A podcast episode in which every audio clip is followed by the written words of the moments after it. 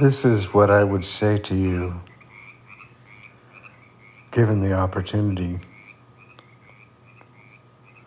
What was that all about?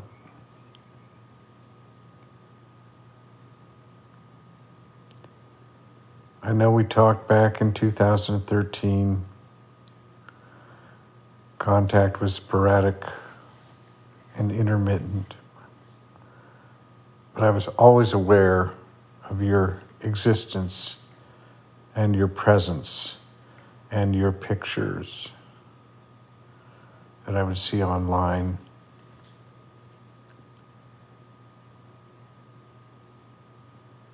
And I thought you were the most beautiful of all the beautiful women who made pictures with their iPhone.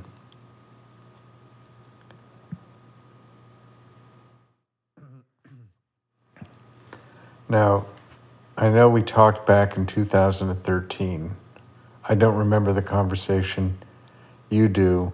You know you were standing in the rain in Brooklyn. Maybe not in the rain, but it was raining. And then for some reason, you posted something one night in December of 2019. And I sent you a message on Facebook. And you wanted to talk. So we talked. We talked on Facebook or FaceTime for like three hours. And you were every bit as beautiful and charming as I might have ever imagined. And I made a decision early in the conversation just to tell you the absolute truth about myself.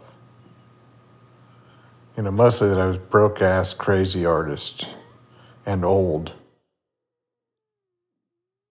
And I would not make any, you know, not try to, you know, make a sale.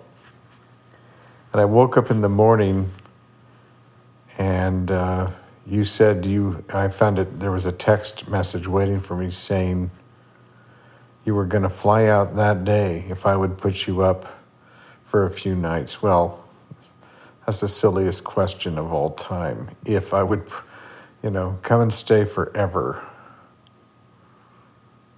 And I waited for you to call and to tell me to come get you at the Oakland airport.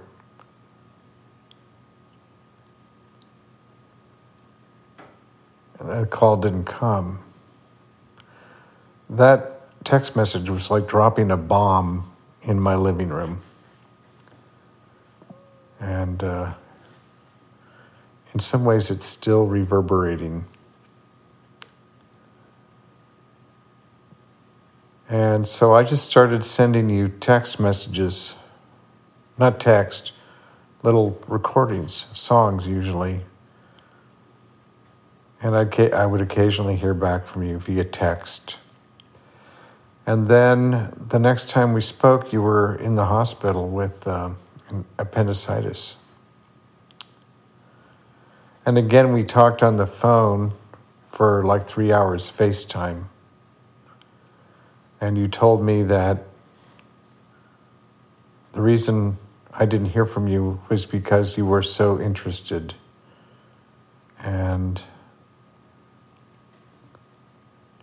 I don't know, I can't remember it all now, but it was again, I was completely taken by you.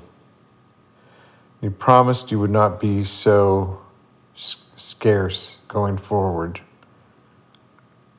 And I believed you.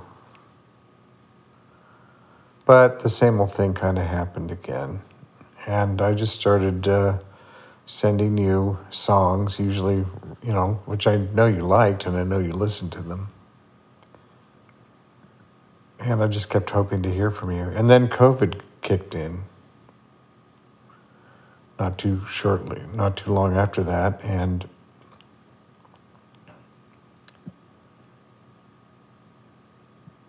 I got a text text message from you saying, you know, now I guess I can't fly out there.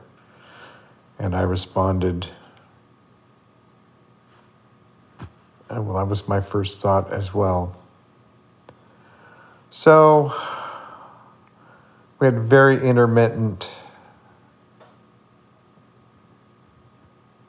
contact after that. I sent you things. I don't know if you got them. I sent you a mm-hmm. Valentine. Um, I can't remember what else I said. I sent you different things. I believed you that it was your fear or whatever that kept you from contacting me. And in a way, I kind of I believe you, you know, fear of some kind of commitment or, or true intimacy, which is what I want and what I felt we had or could have if you wanted it. So I just carried that along with me all year long. But I got more and more, well, I don't know, not frustrated is kind, of, well, I don't know. I just baffled, baffled.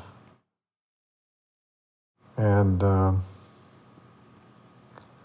and now I, I just am just sad about it, and I don't know what it was all about.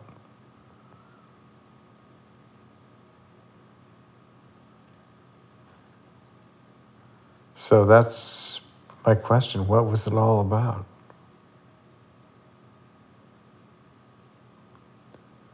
I'm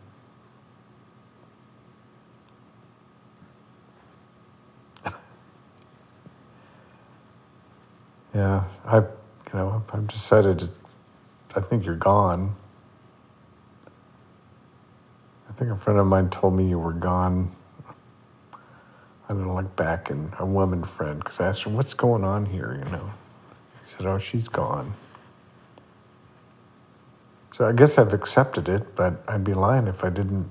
I mean, if you called me tomorrow, if you texted me in the morning and said, you'll be out tomorrow night, I'd pick you up at the airport. I mean, there's no fool like an old fool and, there, and, and there's no hopeless fool like a romantic fool such as myself. Um, so, yeah, I mean, maybe someday you'll tell me what it was all about. I wish I could just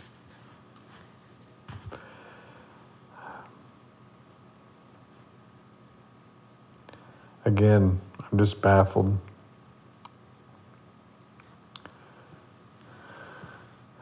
But, uh, you know, I've kind of, I've sort of closed the door on it. I mean, I've, I've, I have to, because otherwise I don't be able to open the door for someone else.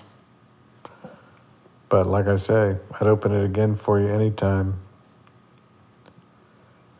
And uh, this is Knox riding the wild bubble over strange new lands. With you forever.